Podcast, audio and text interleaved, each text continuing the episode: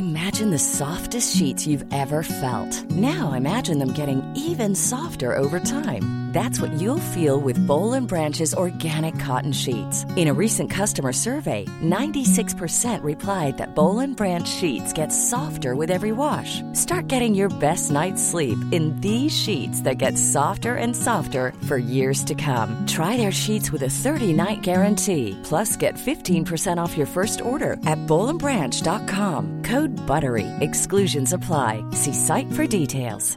I'm Sandra, and I'm just the professional your small business was looking for. But you didn't hire me because you didn't use LinkedIn jobs. LinkedIn has professionals you can't find anywhere else, including those who aren't actively looking for a new job but might be open to the perfect role, like me. In a given month, over 70% of LinkedIn users don't visit other leading job sites. So if you're not looking on LinkedIn, you'll miss out on great candidates like Sandra. Start hiring professionals like a professional. Post your free job on linkedin.com/people today. When you're ready to pop the question, the last thing you want to do is second guess the ring. At Bluenile.com, you can design a one-of-a-kind ring with the ease and convenience of shopping online. Choose your diamond and setting. When you find the one, you'll get it delivered right to your door. Go to Bluenile.com and use promo code LISTEN to get $50 off your purchase of $500 or more. That's code LISTEN at Bluenile.com for $50 off your purchase. Bluenile.com code LISTEN.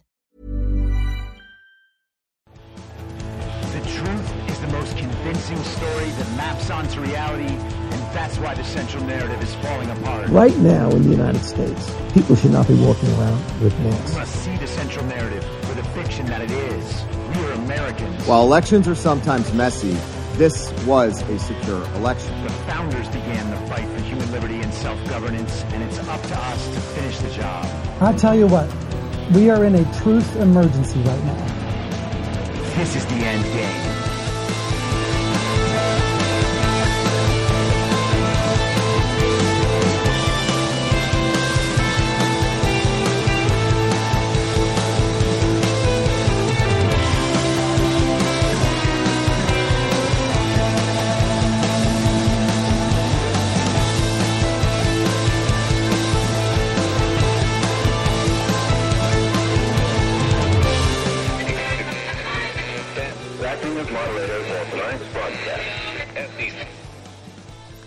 It's Tuesday, May 23rd, 2023, the 853rd day of dystopia.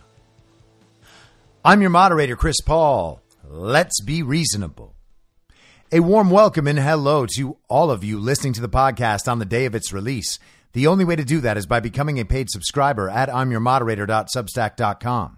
You can do so for as little as $50 a year or $5 a month, and in doing so, you will be supporting me, the work I do, and this show as it expands. And if you can't or you simply don't want to, continue listening to the podcast for free on Substack, a wide variety of podcast platforms, and of course, Rumble. All I ask is that you share it with your friends. You can find the links to the podcast, the writing, the social media, and the merch site by visiting linktree.com slash I'm your moderator. So before we get started with some of the more current stuff, I just wanted to highlight this little video. A supercut was compiled. A guy named Michael P. Senger put it out on Twitter. This is a supercut of some of the propaganda and hysteria that was communicated to us by our public health experts, our media, comedians, entertainers, our politicians throughout 2020, 2021, and 2022. All the COVID hysteria, how no one will be safe until everyone is safe, and how the only way to be safe is to get vaccinated. And it really is incredible to watch this a couple years later, knowing that it all happened while it happened. A lot of these clips are things that you've seen or heard before. But sometimes it's helpful to just hear it all together, to remember how ridiculous all of this was and how coordinated it was. This video is like 12 minutes long. I'm just going to play a couple of minutes of it. You'll see exactly what I mean. We want to make sure that people can discern the truth from the misinformation. And we want to make sure that everyone understands that no one's safe till everyone's safe. No one is safe. No one is safe. No one is safe. No one is safe. No one is safe. Nobody's safe. No one is safe. Nobody is safe. This is a post 9 11 axiom. Safer, but not yet safe. No one is safe. No one is safe. No one is safe. No one is safe from COVID 19 until everyone is safe. If the whole world isn't safe, none of us are safe. No one is safe. No, no one is safe. Nobody is safe until we're all safe. Health experts have been saying nobody is safe. Nobody is safe until everybody is safe. Nobody, nobody is safe. The science is clear. None of us are safe. There is no safety. No one is safe. No one is safe. No one is safe. No one is safe until everyone is safe. No one's safe. Nobody is safe. Nobody's safe. No one's safe. We'll never be safe until we're all safe. We are never going to be safe. 99.5% of people are safe and will survive COVID 19? Uh, the only positive thing out of this is we should be able to manufacture a lot of vaccines and. Nobody will be safe if not everybody is vaccinated. You don't have a choice. As long as not everybody is vaccinated, nobody will be safe. Normalcy only returns when we've largely vaccinated the entire global population. So get the fucking vaccine. You need to get vaccinated, and if you don't, you are going to die. I know you're vaccinated. You're the smart ones, but you know there's people out there who aren't listening to God and what God wants. You know who they are. The unvaccinated people. My message to unvaccinated Americans is this. If you are the unvaccinated, you are the problem. You're the problem. Condemn them, shame them, blame them. The only people that you can blame are the unvaccinated. Frankly, we can't trust the unvaccinated. They should not be part of polite society. The lunatics who won't take COVID vaccines walking around lawfully unvaccinated? That's psychotic. If you're willing to walk among us unvaccinated, you are an enemy. You have no right not to be vaccinated. You don't have the right to contaminate someone You else. can't go around pointing a gun in somebody's face, which is what it is when people are unvaccinated. They are all idiots and losers. This is a real movement in this country against the unvaccinated. Jennifer Aniston is cutting non vaccinated people out of her life. The unrepentant, unvaccinated. They should be removed from the hospital. Those who refuse to be vaccinated should be denied health care. Vaccinated person having a heart attack? Yes, come right on in. We'll take care of you. Unvaccinated guy, rest in peace, Wheezy. You're. Some doctors are saying they'll refuse treatment for people who choose not to get the shot. Why are hospital and ICU resources going to them? Morons who will not get the shot. The unvaccinated clowns. Idiots who think that they can do their own research. Don't do any of your own research. Doing your own research is associated with conspiracy theory circles. This go it alone approach, doing your own research, it can have serious consequences. You should get prison time for even questioning the vaccines. Can we all stop saying, I need to do my own research? That phrase, do your own research, four words, four little words that are hurting America. Doing your own research hurts America. Everybody has a supercomputer in their hand that empowers them to do their own research, and that's the problem. You must not do your own research. I need to do my own research. I don't ever understand what that means. I'm doing my own research. You can't do your own research unless you're a scientist. do your own research. Maybe you've told yourself you're playing it safe, you just want to wait and see since this is a new vaccine. No. Grow the f- up and get the vaccine. Unvaccinated, spread the virus. Get the vaccine, you dope. Don't be a. Ah, the good old days when everyone was trusting the experts. The person who put that video together, by the way, is named Matt Orfalea. Just consider how weird that period was. Doing your own research was something that the media and major newspapers, Hollywood celebrities, politicians, they told us that that was a terrible idea. Trying to figure out what you should do on your own is unacceptable. That's for stupid people. Smart people know that you can trust the experts. In fact, that's what it means to be smart. That's what it means to be educated. Once you're educated, you know how to choose which authorities to blindly trust. That's what it means to be a serious person.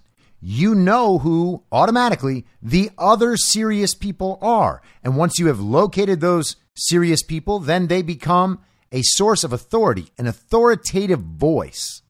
And once you've established that, it behooves every serious person to immediately trust those people and never check for themselves, assuming that the other serious people, the experts in a given field, that they have checked, that they're telling the truth, they would never lie. Just trust them. Ah, the good old days. Now we're going to get started with the decision coming down in Kari Lake's trial in Maricopa County. But before that, I want to take a moment and just hear something that Representative Squad member Pramila Jayapal said today at the Capitol.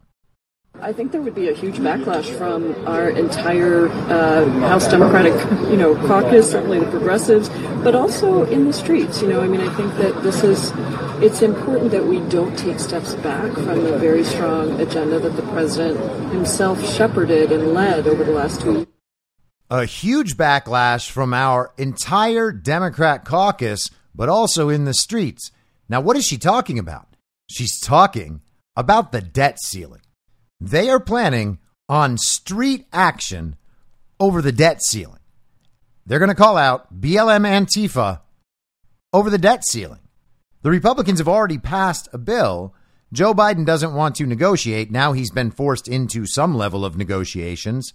They are still telling the country that everything is going to fall apart in one week, like next Thursday, if the Republicans don't back down from their demands and also, I guess, rescind the bill they already passed that raises the debt ceiling.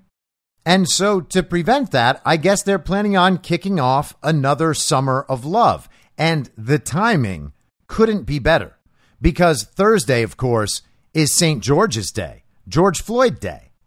The third anniversary of George Floyd dying from a fentanyl overdose while being restrained by a policeman's knee after committing crimes as he had done throughout his life. I'm starting to think that we need to know George Floyd's middle name and always call him by three names so that he seems like a renowned civil rights champion rather than a career criminal who once robbed a pregnant woman and held a gun to her belly. So from now on, it's George Perry Floyd Jr. We can start calling him GPF Jr. We'll have George Perry Floyd Day. Maybe we can all post black squares on Instagram in commemoration of when the villagers attempted to solve racism by posting black squares on Instagram. Who knows? Maybe we'll have a George Floyd's Day special and recall all of the aspects of that story that made absolutely no sense, were blatant lies and hypocrisy, and made our country far, far worse. And speaking of making our country far, far worse, Judge Peter Thompson in Arizona, in Maricopa County, has dismissed Kari Lake's lawsuit. Now, before you freak out, this is something we've talked about plenty. Regardless of the decision that came down in this case, that decision would be appealed. Kari Lake says she has a big announcement for tomorrow. I imagine that announcement is probably the appeal of this case, and we will see what their plan is. If the plan is to keep going, which it always has been, and which I assume they will keep doing, then this decision really isn't that big of a deal. All they did was take the case back down to a lower court and iron out one of these issues, get the court on record as to what the law says specifically, present the evidence to the public, which is exactly what happened. So let's go through this decision a bit. And rather than reading a summary, let's just go to the judge's own words. The judge writes on the legal standard Plaintiff brings a claim of misconduct under Arizona Revised Statute 16 672A1.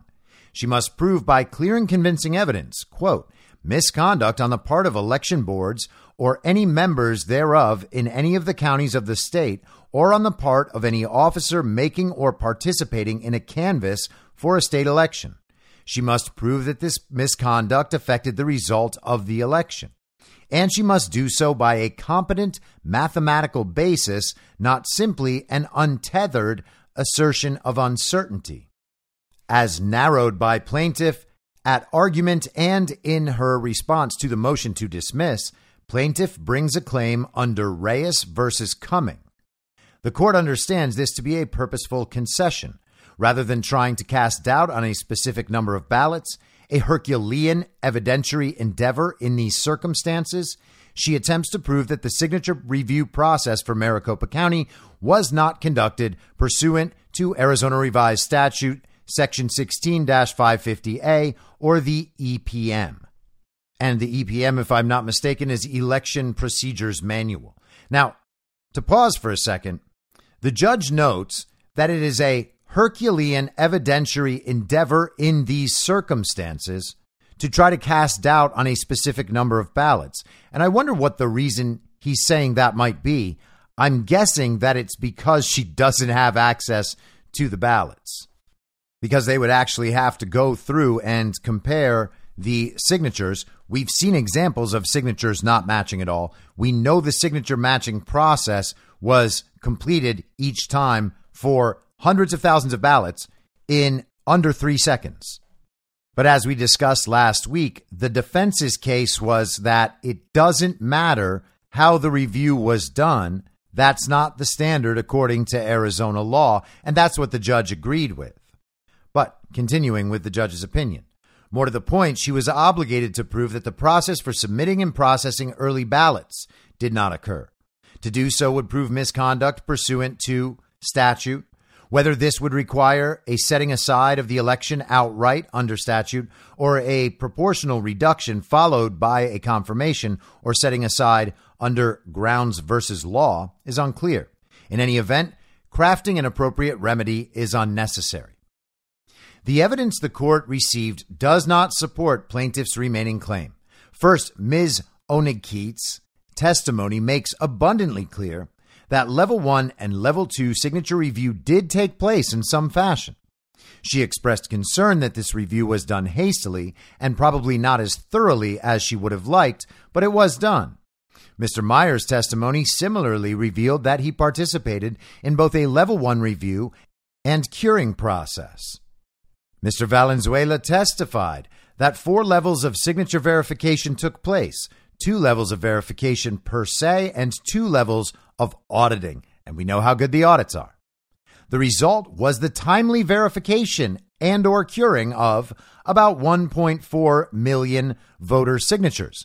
So, according to the judge in this decision, the process was carried out to completion and the fact that the process was completed means that the process was good enough. Mr. Valenzuela's testimony, elicited by both parties, is most helpful to the court and the most credible. This is not merely for reasons of honesty. The court makes no finding of dishonesty by any witness and commends those signature reviewers who stepped forward to critique the process as they understood it. While Miss Onigkeit and Mr. Myers have ground level experience with signature review, Mr. Valenzuela provided the court with a, both a hands on view based on the 1,600 signatures reviewed by him personally in November 2022, and a broad overview of the entire process based on his 33 years of experience. It's worth noting that when Ray Valenzuela himself does those signature reviews, he ends up rejecting 19% of them, whereas Maricopa County in the 2022 midterm accepted well over 99% of the signatures that came in. And again, we're doing so in less than three seconds of review for 274,000 ballots. As he testified, the human element of signature review consisted of 153 level 1 reviewers, 43 level 2 reviewers, and two ongoing audits. This evidence is, in its own right, clear indicia that the comparative process was undertaken in compliance with the statute, putting us outside the scope of Reyes.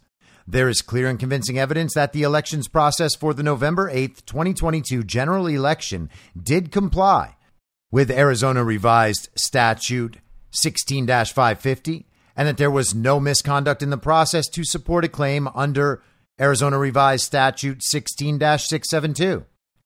At trial, plaintiff's case attempted to overcome the barriers created by the bar to her complaints about the process that could have been brought before trial but were not. She conceded that she was not challenging signature matches for any individual ballots by making a Reyes claim. Specifically, plaintiff's response to the motion to dismiss argues Maricopa violated Arizona Revised Statute 16550 and did not and could not perform signature verification given the influx of 1.3 million ballots during the voting period for the November 2022 general election. The complaint sufficiently alleges this process was not followed by MCEC because in the 2022 election, Maricopa County officials, instead of attempting to cure ballots, systematically pushed mismatched ballots through for tabulation without following the required procedures. Plaintiff's evidence and arguments do not clear the bar. Plaintiff's strategy shifted shortly thereafter to attempting to prove that time per signature verification per signature is deficient. Plaintiff argues that 274,000 signatures or so were compared in less than two seconds. Plaintiff then zeroes in on 70,000, the number of ballots that she claims were given less than one second of comparison. Plaintiff argues that this is so deficient for signature comparison that it amounts to no process at all. Accepting that argument would require the court to rewrite not only the election procedures manual, but Arizona law to insert a minimum time for signature verification and specify the variables to be considered in the process. So the judge is basically saying, You came to me making the argument that the signature verification process was not done according to statute. All you are proving is that you don't think it was done in a manner that would be effective, but it is not the court's responsibility to decide on the manner of the election process. Now, that in itself, in principle, is not a wholly ridiculous argument. The judge is not responsible for determining whether or not the laws passed by the legislature and the procedures put into place are sufficient or not. The judge is not there to make a qualitative judgment about what another branch of the government has put in place, only whether or not, in this instance, the process as enacted and completed comports with the rules as written. Plaintiff asks the court to interpret the word compare in Arizona Revised Statute 16550 to require the court to engage in a substantive weighing of whether Maricopa's signature verification process, as implemented, met some analytical baseline. But there are several problems with this. First, no such baseline appears in Section 16550. Not one second, not three seconds, and not six seconds. No standard appears in the plain text of the statute. No reviewer is required by statute or the EPM to spend any specific length of time on any particular signature. Second, the court takes seriously the directive of the Arizona Supreme Court concerning statutory interpretation. To, quote, effectuate the text if it is clear and unambiguous. Reading words in statutes in their context and giving, quote, meaning to every provision so that none is rendered superfluous. In footnotes, the judge writes The court notes that, even if the court had a basis for disqualifying 70,000 ballots under the proportional reduction method prescribed by Grounds versus Lawe, given the mathematical computation set forth in her response to defendant's motion to dismiss, plaintiff would not prevail. Plaintiff asserted an argument that the signature verification was the only safeguard against fraudulent ballots being counted. The court disagrees and takes notice of the process employed by Maricopa County to sanitize early voting lists, address verification, and voter name correlation to ballot envelopes, as Mr. Valenzuela testified. So the argument there is that it's not just the signatures on the ballot and the ballot envelope that must be compared to signatures on file to verify those signatures. Maricopa County actually undertakes other measures to ensure the ballots that come in are from eligible and registered Arizonans. And they do that through processes that are all done before the ballot goes out to the voter. They sanitize their early voting lists, which of course you have to trust that they did correctly. They verify addresses, which you have to trust they did correctly, knowing the history of the canvases that have been done around the country. how many ballots they've found at certain houses 400 from a 10 unit apartment building, 3,000 from a totally deserted lot. But they did it, and so you got to trust that they did it right. And voter name correlation to ballot envelopes, same thing.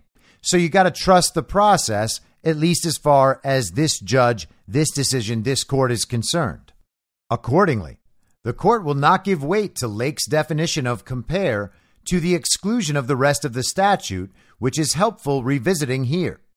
On receipt of the envelope containing the early ballot and the ballot affidavit, the county recorder shall compare the signatures thereon with the signature of the elector on the elector's registration record. If the signature is inconsistent with the elector's signature on the elector's registration record, the county recorder shall make reasonable efforts to contact the voter, advise the voter of the inconsistent signature, and allow the voter to correct or the county to confirm the inconsistent signature. So essentially, the idea is that inconsistent signatures do not have to be rejected. The county just has to show that some effort was made to contact the voter to resolve the inconsistency. And because that happened in some cases, we have to assume that that process was applied. And since we are not going through example by example, the process being applied at all suggests that Maricopa County was doing their job according to statute, even if that job does not guarantee the security and authenticity of any voter's ballot at all in any way. Put another way, the recorder or other official must make some determination as to whether the signature is consistent or inconsistent with the voter's record. The court finds that looking at signatures that, by and large, have consistent characteristics will require only a cursory examination and thus take very little time.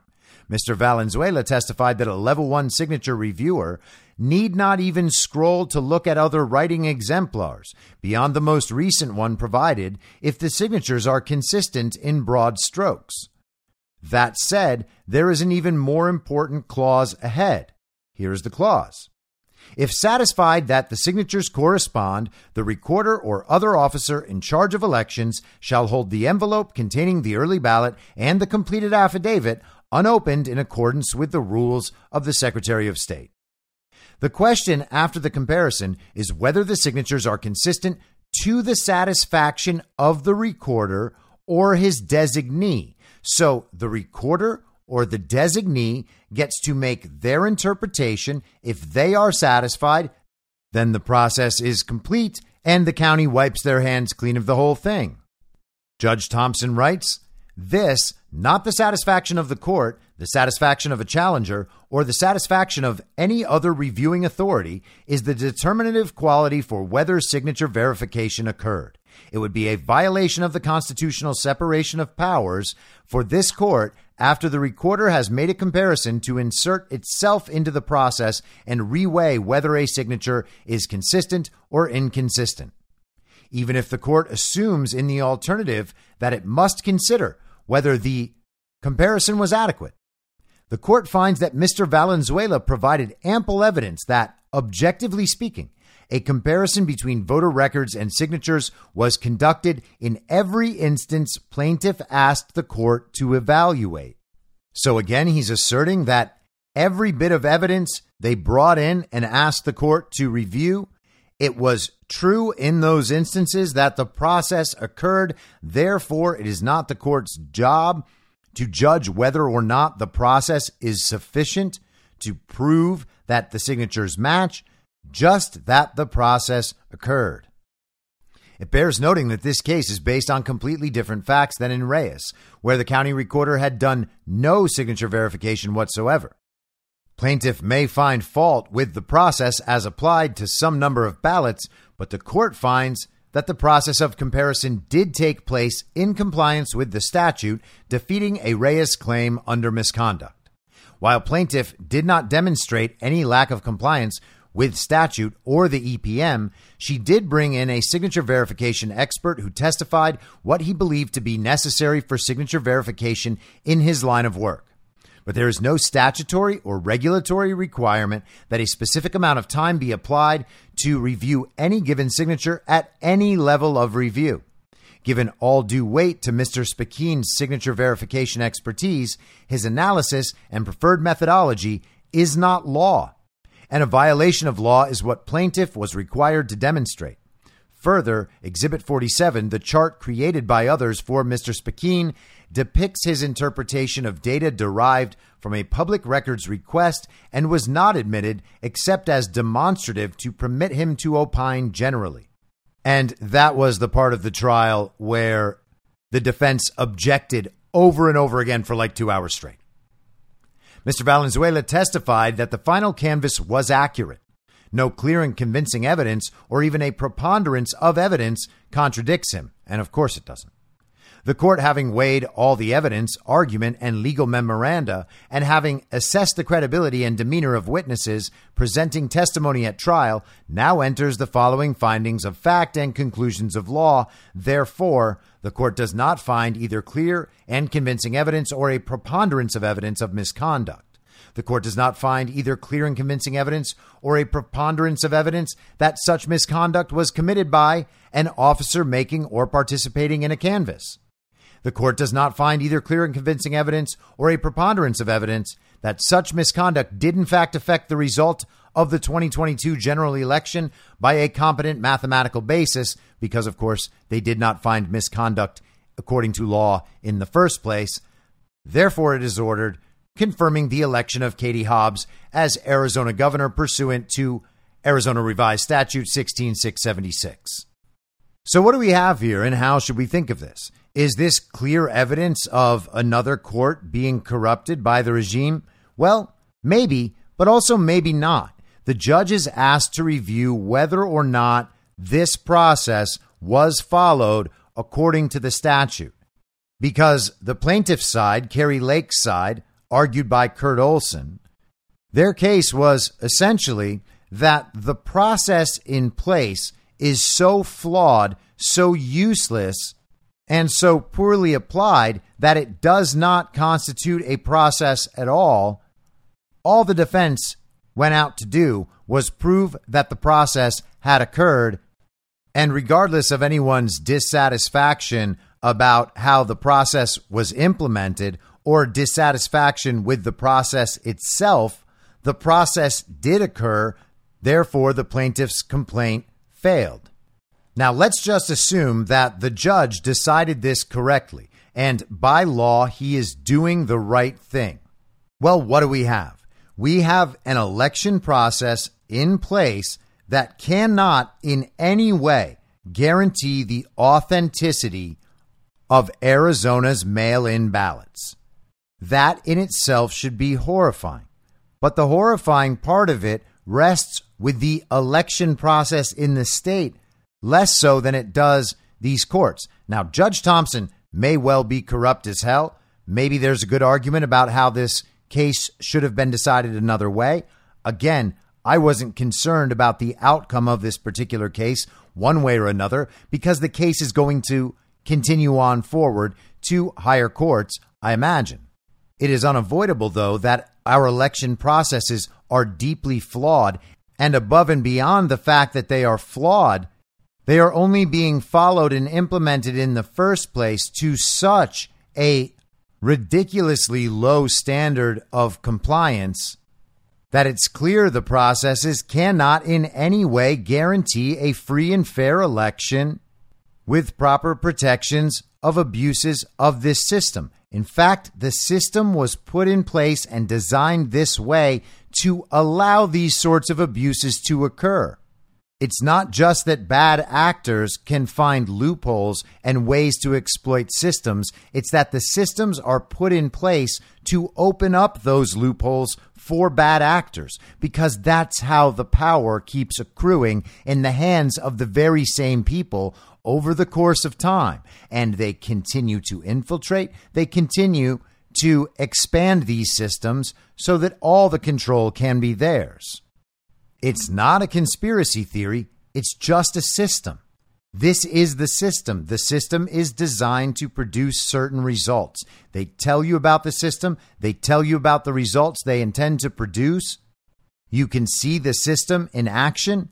The system produces the results they tell you the system is going to produce. And then, upon examination of the system, you can see that the system is totally insufficient for producing the results it is expected to produce among normal people in the public for the reason the system was put in place in the first place. Average citizens believe that their election systems are put in place by their government to ensure the proper outcome of elections, that every person gets one vote and that vote gets counted the way they cast it. That is what people think their election processes are designed to produce, but they are not. The system is not designed to produce that. If the system was designed to produce that, we would have the simplest election processes ever. One day, in person, voter ID, paper ballots, hand marked, hand counted in small precincts. We don't need machines. We don't need voting centers. We don't need six weeks of early voting. We don't need ballot harvesting. We don't need universal mail in ballots. We don't need Mark Zuckerberg drop boxes. We don't need mobile voting units that drive around harvesting people's ballots. We don't need what California does, where you can print a ballot out at your house and drop it in a Mark Zuckerberg Dropbox, and that's that.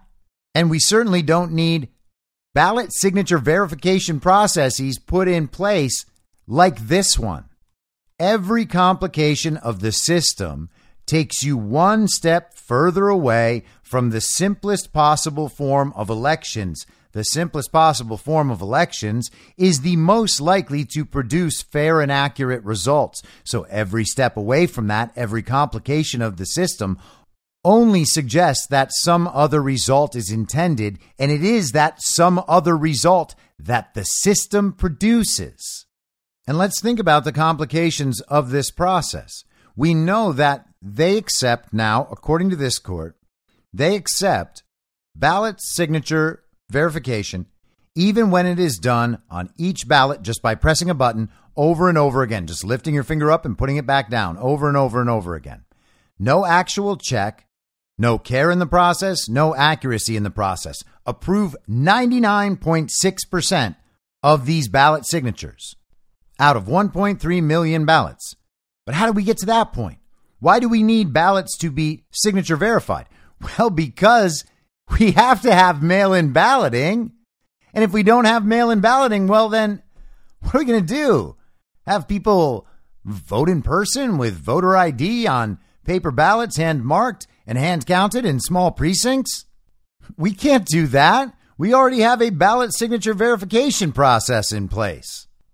What we're seeing is not only systemic multi level corruption and criminality here in an attempt to undermine not only the states of this nation, but the nation itself.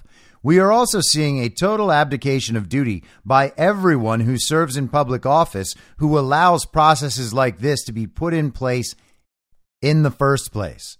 This sort of thing, this sort of decision that this judge made should never ever be necessary because no system that governs one of the most critical elements of American life should ever become so complicated and convoluted. And the only way it ever would is if politicians are corrupted and paid off and influenced to put stuff like this in place. There is no person in the world who could possibly think that all of these additional unnecessary processes in our elections are actually put in place to guarantee the accuracy and fairness of our elections.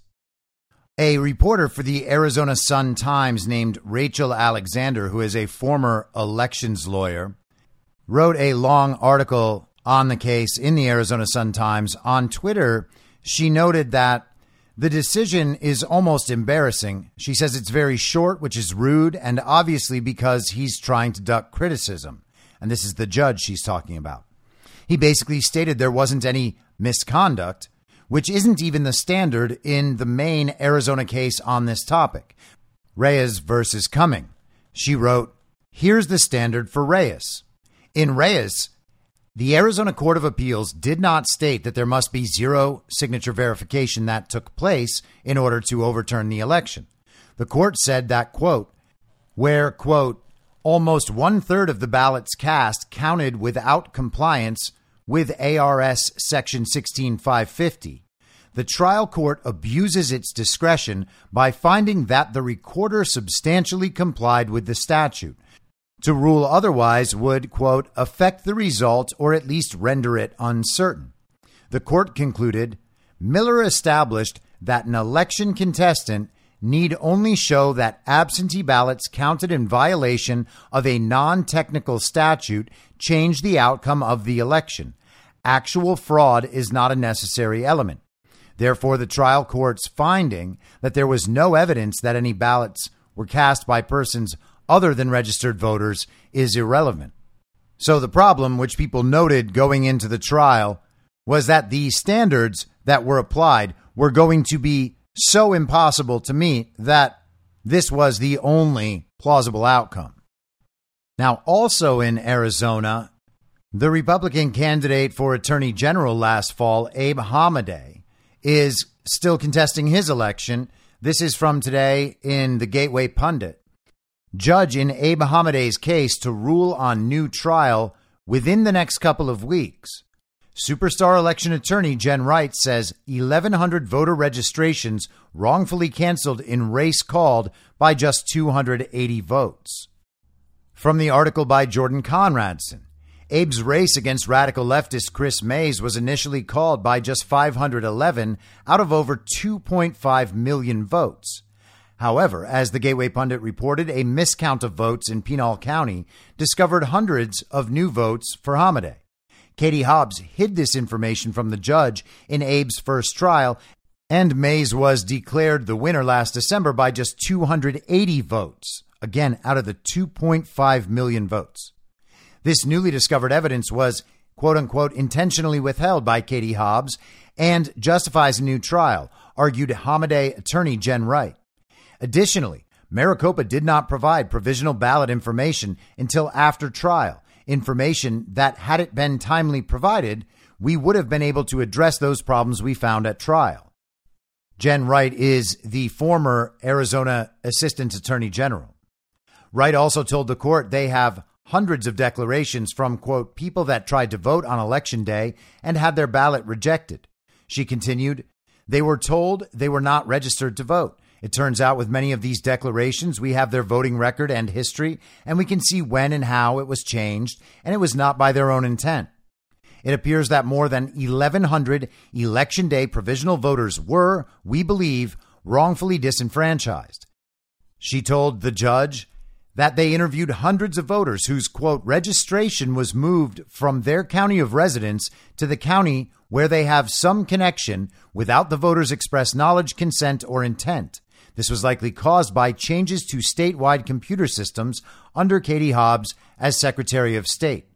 Wright told the judge, I think if then Secretary Hobbs had been forthright, you may have granted Mr. Hamadeh's request to inspect more ballots before this court made a final determination in this issue of great significance to the people of Arizona. Defendants simply claimed that Hamadeh presents no proof that a review of the ballots will show that he won. However, as mentioned above, Hamadeh's team has in their possession hundreds of voter affidavits attesting that they were unable to vote due to a wrongfully canceled voter registration. Katie Hobbs and Maricopa County know this, and that is why they hid the evidence during the first trial. As the Gateway Pundit reported in Maricopa County, where over 50% of tabulators and printers failed the moment the polls opened, Republican voters were turned away from the polls, stuck waiting in lines of four hours or more, or forced to vote provisionally because their registration was canceled. Maricopa County rejected 4,849 provisional ballots of the roughly 9,000 rejected statewide. So, more than half of the provisional ballots that we know were filled out by a voter on the day of the election were rejected. But 1.3 million mail in ballots had their signatures verified at a 99.6% success rate after a review for many of those ballots was done in under three seconds per ballot. It's almost like the people running elections wanted to approve the mail in ballots, but didn't want to approve the provisional ballots. Donald Trump, as you might imagine, is having another busy day on Truth Social. He is also discussing election fraud and the machines, and specifically Dominion. He wrote this morning so Dominion gets almost a billion dollars an eye after years of fake news, hoaxes, scams, and investigations am entitled to nothing? Is that really the way it's supposed to work? I don't think so. And speaking of Trump's many legal issues, the Daily Mail today has this headline Trump classified documents is wrapping up. Special counsel is nearing end of Mar-a-Lago probe and ex-president's allies are bracing for an indictment. The probe into Donald Trump's alleged mishandling of classified documents after leaving the White House is nearing its end, with the ex-president set to be indicted. Special counsel Jack Smith has finished collecting evidence into how confidential presidential files ended up at Trump's Mar-a-Lago resort, the Wall Street Journal reported on Tuesday. The newspaper, citing people familiar with the matter, said that allies of the real estate mogul expect an indictment to be served. Always people familiar with the matter. Now, are those people correct about the expectation of an indictment? It seems absolutely plausible and maybe even likely that we will see another indictment on this issue. And at that point, everyone will think that the issue is very, very serious. And then over the next couple days, people will read the indictment and pick it apart and realize that there's absolutely nothing there. But they argue that the latest legal case will only boost Trump's popularity with the GOP base and could even help their campaign fundraising efforts. Smith has undertaken interviews with every single worker at Trump's luxury home, dubbed the Winter White House, during his term in office. So he's interviewed everybody at Mar a Lago. that is preposterous. His work examines whether anyone tried to scupper the criminal inquiry or whether Trump illegally held onto documents that he should have turned over to authorities. But it is unclear whether the top attorney has gathered enough proof for Attorney General Merrick Garland to charge the ex commander in chief with a crime in this case. Smith is also investigating the bid by Trump and his allies to overturn the 2020 presidential election result. So that's very exciting. The walls are closing in later again, and it should be within the next few weeks or so that we will get some sort of word about how Merrick Garland's Department of Justice is going to proceed in this case. And it's worth noting that this comes on the heels of John Durham choosing not to indict anyone at the end of his investigation. Now, I know people don't like this, and I know people don't necessarily respond well to this theory, but here it is. If you are going to go after the deep state and all of these people in power who are protected by the regime, protected by the media, protected by corporate America and the tech companies and the political parties, the uniparty left and the uniparty right, they will protect each other if the uniparty itself is threatened. Going after those people requires for the villagers out there to understand that they are not being treated unfairly. And unfortunately, since they're never going to look at any of the actual claims in any of this stuff, the only way to ensure them that they are being treated fairly is to treat the other side terribly first. And they're going to root for it. They're going to cheer it on the entire time. They're going to believe that the walls have finally closed in around Donald Trump. Now they've gotten him. The silver bullet that they've been waiting eight years for has finally arrived. And now the Trump thing is going to stop. Except nobody actually believes it's even going to stop anymore. They just want it now to justify all of the things that they have felt over the years, that they have said, that they have done, and the ways that they have treated people. Donald Trump is going to continue to be the whipping boy for all of this until this whole thing is burned out and goes away. And at that point, then you can start working in the other direction. We are not through that process yet, unfortunately. And I know people have a hard time seeing evidence of this in real life and understanding that this process could be happening because they are frustrated with the delays in justice that we have seen over this time. And I agree that those delays in justice are unfortunate. They are awful for the country and its stability. They're awful for the rule of law. And these ongoing decisions make people feel like they are insane for continuing to believe that justice can be restored in this country. I get it. But if you want to catch the big fish, then you have to be prepared to go through this process first. The villagers need to understand that this stuff can happen and that their side isn't being targeted in particular by that mean old dictator Donald Trump. This process is designed to get them to the point where they want to see justice in this country, even when it is enacted against people on their side. And you can say that's crazy, but we are watching that process build right now. In the response to the John Durham report, we've seen mainstream media outlets talking about how Donald Trump has been exonerated in full. This actually was an attempt to take down Donald Trump. It was orchestrated by the FBI. And like I said yesterday, that's where they usually leave their focus. But it was also by Hillary Clinton, her campaign, the DNC, affiliated law firms, intelligence people around the world outside of America. The Attorney General, Loretta Lynch, the CIA Director, John Brennan, James Comey, the FBI Director, Joe Biden, and Barack Obama. People are beginning to understand that those weren't all good guys.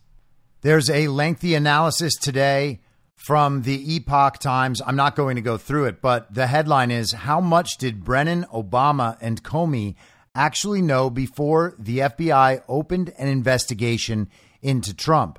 So if you're interested in the subject, I would suggest you take a look at this. But the point is, this is getting out there and it's having better reach than it ever has in the past. The baseline facts here have been known by people in our community for a very long time. But the circle of people who now know it continues to expand. And when people say that they are disappointed because Durham brought no indictments, the more salient takeaway is that it is indisputable that all of these people were aware of this effort to undermine Trump's campaign prior to the election, and they stood by silently and allowed it to continue. The villagers ignore this point, and they think that because no charges were brought, that means that nothing was wrong. That is the argument they are using to excuse actual coups being run to undermine this nation's elections and a duly elected president while he was sitting president. Now, yesterday, CNBC ran this headline Trump faces $10 million defamation claim by E. Jean Carroll after CNN town hall remarks. E. Jean Carroll filed court papers seeking very substantial monetary damages of no less than $10 million from Donald Trump in light of recent scathing remarks he made about her at a CNN town hall. Trump's comments occurred a day after a New York federal jury awarded Carroll $5 million in damages for likely being sexually abused and defamed by Trump. Likely. She has said Trump raped her in the mid 1990s in a dressing room of the Bergdorf Goodman department store in Manhattan.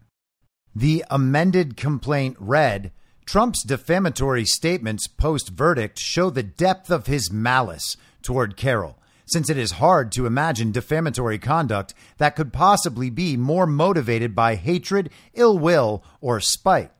This conduct supports a very substantial punitive damages award in Carroll's favor, both to punish Trump, to deter him from engaging in further defamation, and to deter others from doing the same.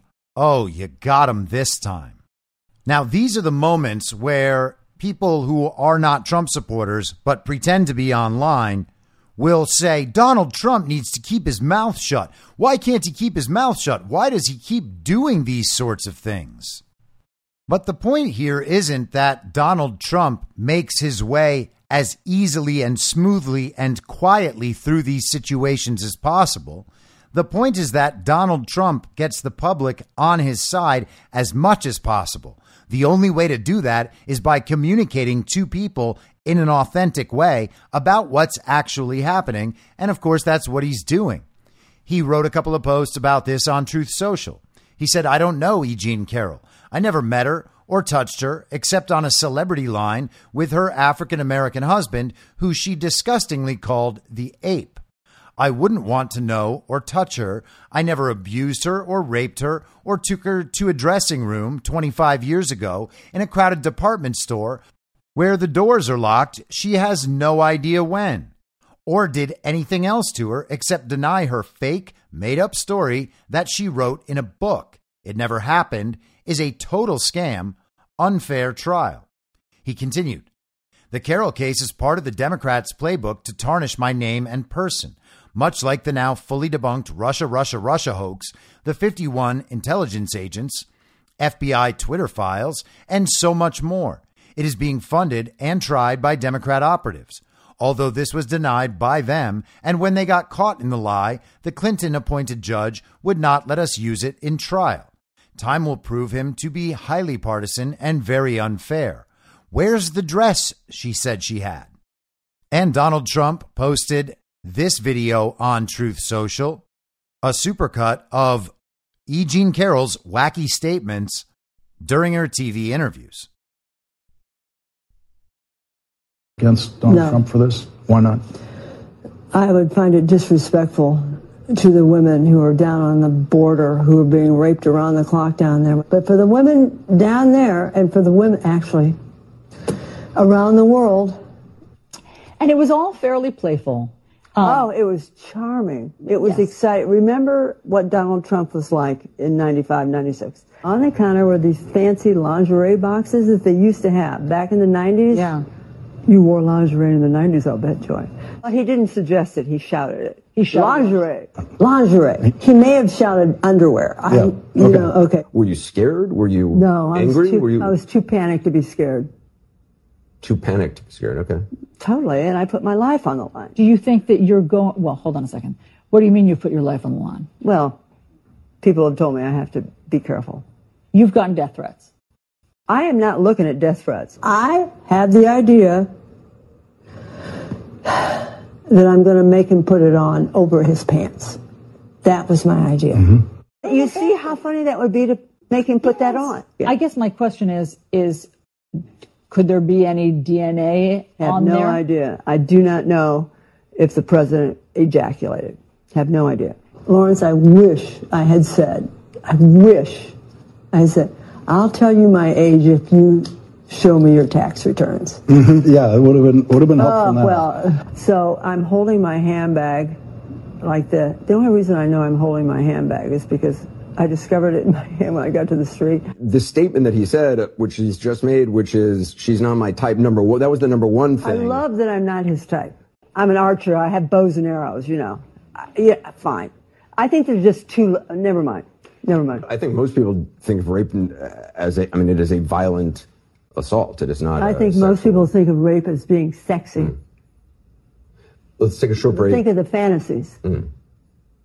We're just going to take a, sh- quick break. If you can stick around, we'll talk more on the other side. You're fascinating to talk to. Is Donald Trump really not supposed to publicly challenge the credibility of this woman, where some court determines, based on a case she brought after having the laws in New York changed so she could bring the case, that it was likely, as in more likely than not, that he somehow sexually abused her or touched her? even though the jury, the same jury, decided it was not likely that he raped her. So they didn't believe her about rape. They said, ah, maybe he touched her or something. And then for the defamation, they said, oh, he owes her $5 million. He's dealing with that legal system, and he is supposed to silence himself in public because of her defamation claims, does Donald Trump seem like he is actually scared of this situation? No. And that's the takeaway. They're going to keep filing defamation cases? Okay, go ahead. He's going to keep appealing them, and there's no way that she can actually prove defamation, regardless of whether or not a jury awarded her money in a civil trial, because she can't prove any of the underlying claims. Donald Trump does not have to, and normal people don't have to, sit around and allow awful accusations to be made against them and brought to court against them without responding. Think about the action they're calling for in principle. Someone accuses you of something and you just have to silently take it. The jury decides against you based on no facts, really. And you have to silently take it. You have to just go away and never address the situation ever again. Well, there's no sense of justice there whatsoever. We talk about the court of public opinion. That is an old idiom, an old phrase. Well, where is it better to win if you are Donald Trump? In one of these courts that is obviously stacked against you to the point where they will accept cases being brought on new laws that were promoted by the person bringing the case? Cases funded by globalist billionaires? You're not going to win in that court, but you can win in the court of public opinion. And if you continue to win in the court of public opinion, then people will understand that not only is the court making the wrong decision, but the courts in general are corrupted. And that's why this keeps happening. Donald Trump being persecuted in our legal system in front of the entire country might just be what's necessary for the entire country to finally realize something is very wrong with our court system. And we can't keep taking these consequentialist views on everything where we decide, oh, well, there was no election fraud because the courts didn't overturn the election at all. Or no one committed any wrongdoing throughout the Russian collusion hoax because John Durham didn't bring indictments. Those things are not connected logically. The court's actions are not proof of the underlying claims one way or another. We were talking about St. George's Day coming up on Thursday. Well, what would have happened if the court did not find Derek Chauvin guilty of murder? We would have seen rioting on the same scale that we saw after George Floyd died three years ago. Think back to the Rodney King verdict and what happened in Los Angeles after that, those riots. The same people who tell us that the court decisions are what determine right and wrong about the underlying claims will still go out and riot and loot and burn down cities if the courts don't do what they like. It is a totally inconsistent principle. And again, unrelated to the underlying claims. Now, there's one last Trump legal issue for the day. All sorts of Trump legal issues floating out there in the media today, and it probably has absolutely nothing to do with the fact that Ron DeSantis is expected to announce his candidacy for president tomorrow on Twitter in an interview with Elon Musk and David Sacks. So that is going to be an absolute clown show. But it's probably not just a coincidence that the Get Trump effort in the media is going to full volume a day before that. This is Fox News today. Trump to stand trial in March 2024 for alleged hush money payments. Former President Donald Trump appeared in a New York virtual court hearing Tuesday where a judge said Trump will go on trial March 25th, 2024, months before the presidential election after he pleaded not guilty in April to 34 counts of falsifying business records related to a 2016 hush money payment. Trump has been prohibited from sharing any evidence turned over by the Manhattan District Attorney's Office during pretrial discovery on social media while the case is ongoing. New York State Supreme Court Judge Juan Merchan imposed the protective order May 8th, but stopped short of imposing a gag order. Prosecutors requested the order after Trump criticized Manhattan District Attorney Alvin Bragg, Merchan, and others. Trump can speak publicly about the case, but can be held in contempt if he uses evidence turned over by prosecutors to target witnesses and anyone else involved in the case. So, this, of course, all stems from the Stormy Daniels stuff, and we covered this at length a few weeks ago. Alvin Bragg, the Manhattan district attorney, came up with a novel legal theory to allow him to go after Trump, just like E. Jean Carroll promoted the changing of a law in New York that would allow her to bring her civil case against Donald Trump, despite the fact that it was well beyond the statute of limitations. They simply got rid of the statute of limitations for one year. They said, hey, everybody has a one year grace period. Bring all the cases you want outside of the statute of limitations. And that's exactly what she did. It's also like how Ron DeSantis in Florida had the laws changed to allow him to run for president without resigning as governor. Just change the laws whenever necessary if it helps you to get Trump. Now, the Stormy Daniels affair has been denied by Donald Trump, denied by Stormy Daniels, and Stormy Daniels now owes Donald Trump upwards of $600,000 for all of this. But Alvin Bragg has a novel legal theory about how he can get Trump anyway based on these payments, even though the Federal Election Commission already said those payments were not an election violation. For whatever reason, this case will not be tried for another 10 months from now. So it's just going to be out there hanging around for people to talk about and for the walls to slowly close in on. And Trump, being Trump, responded not long after. Just had New York County Supreme Court hearing where I believe my First Amendment rights, freedom of speech, have been violated. And they forced upon us a trial date of March 25th, right in the middle of primary season. Very unfair. But this is exactly what the radical left Democrats wanted. It's called election interference, and nothing like this has ever happened in our country before. And again, imagine us in the before times, before Trump came down the escalator. We would be told by the media that all of these cases are very, very serious. And all we would get about these cases is the media's interpretation of what's happening. And maybe some independent journalists going through all of the filings and trying to get all the facts together. And maybe 1% of the country ever sees that reporting, maybe way less than 1%.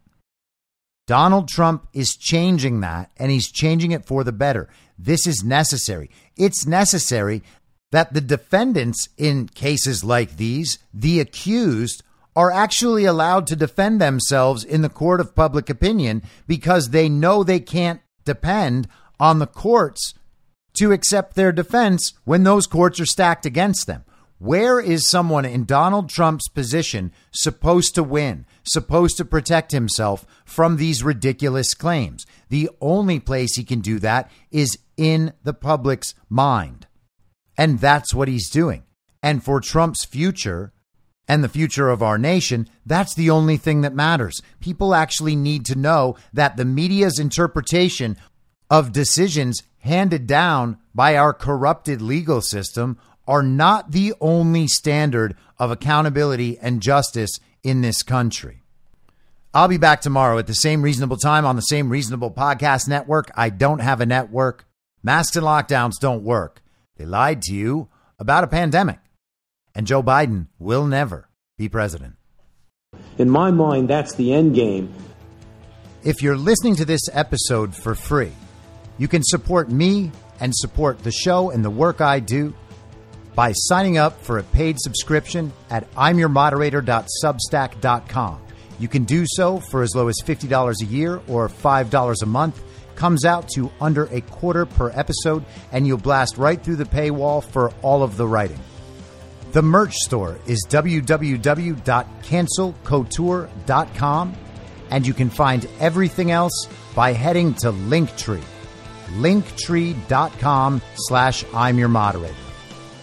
And I'll see you soon out on the range.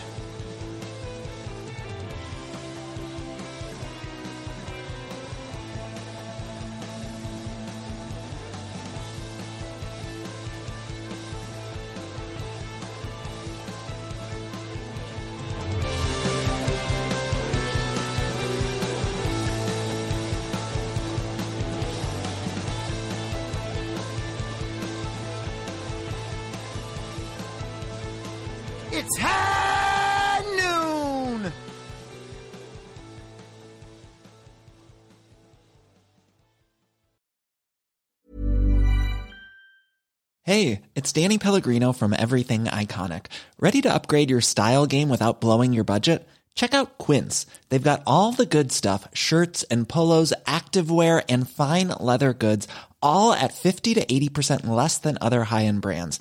And the best part? They're all about safe, ethical, and responsible manufacturing. Get that luxury vibe without the luxury price tag. Hit up quince.com slash upgrade for free shipping and 365 day returns on your next order. That's quince.com slash upgrade. Ever catch yourself eating the same flavorless dinner three days in a row? Dreaming of something better? Well, HelloFresh is your guilt free dream come true, baby. It's me, Keke Palmer. Let's wake up those taste buds with hot, juicy pecan crusted chicken or garlic butter shrimp scampi. Mm. Hello Fresh. Stop dreaming of all the delicious possibilities and dig in at HelloFresh.com. Let's get this dinner party started. Planning for your next trip? Elevate your travel style with Quince. Quince has all the jet setting essentials you'll want for your next getaway, like European linen, premium luggage options, buttery soft Italian leather bags, and so much more. And is all priced at 50 to 80% less than similar brands. Plus, Quince only works with factories that use safe and ethical manufacturing practices. Pack your bags with high-quality essentials you'll be wearing for vacations to come with Quince. Go to quince.com/pack for free shipping and 365-day returns. In my mind, that's the end game. Thanks for listening. If you'd like to follow what I'm reading and thinking throughout the day, you can do that by downloading the Telegram Messenger app and going to t.me slash I'm your moderator. On social media, you can follow me on Truth Social, Gettr, and Gab at I'm your moderator. I also have channels on Rumble and BitChute. If you'd like to follow the writing, you can find me at imyourmoderator.substack.com. The merch site is cancelcouture.com or go direct shop.spreadshirt.com slash cancel dash couture. If you'd like to support the podcast financially, the best place to do that is Ko-Fi. Go to ko-fi.com slash I'm your moderator. And all of these details will appear in the show notes with each episode. I'll see you soon down on the range.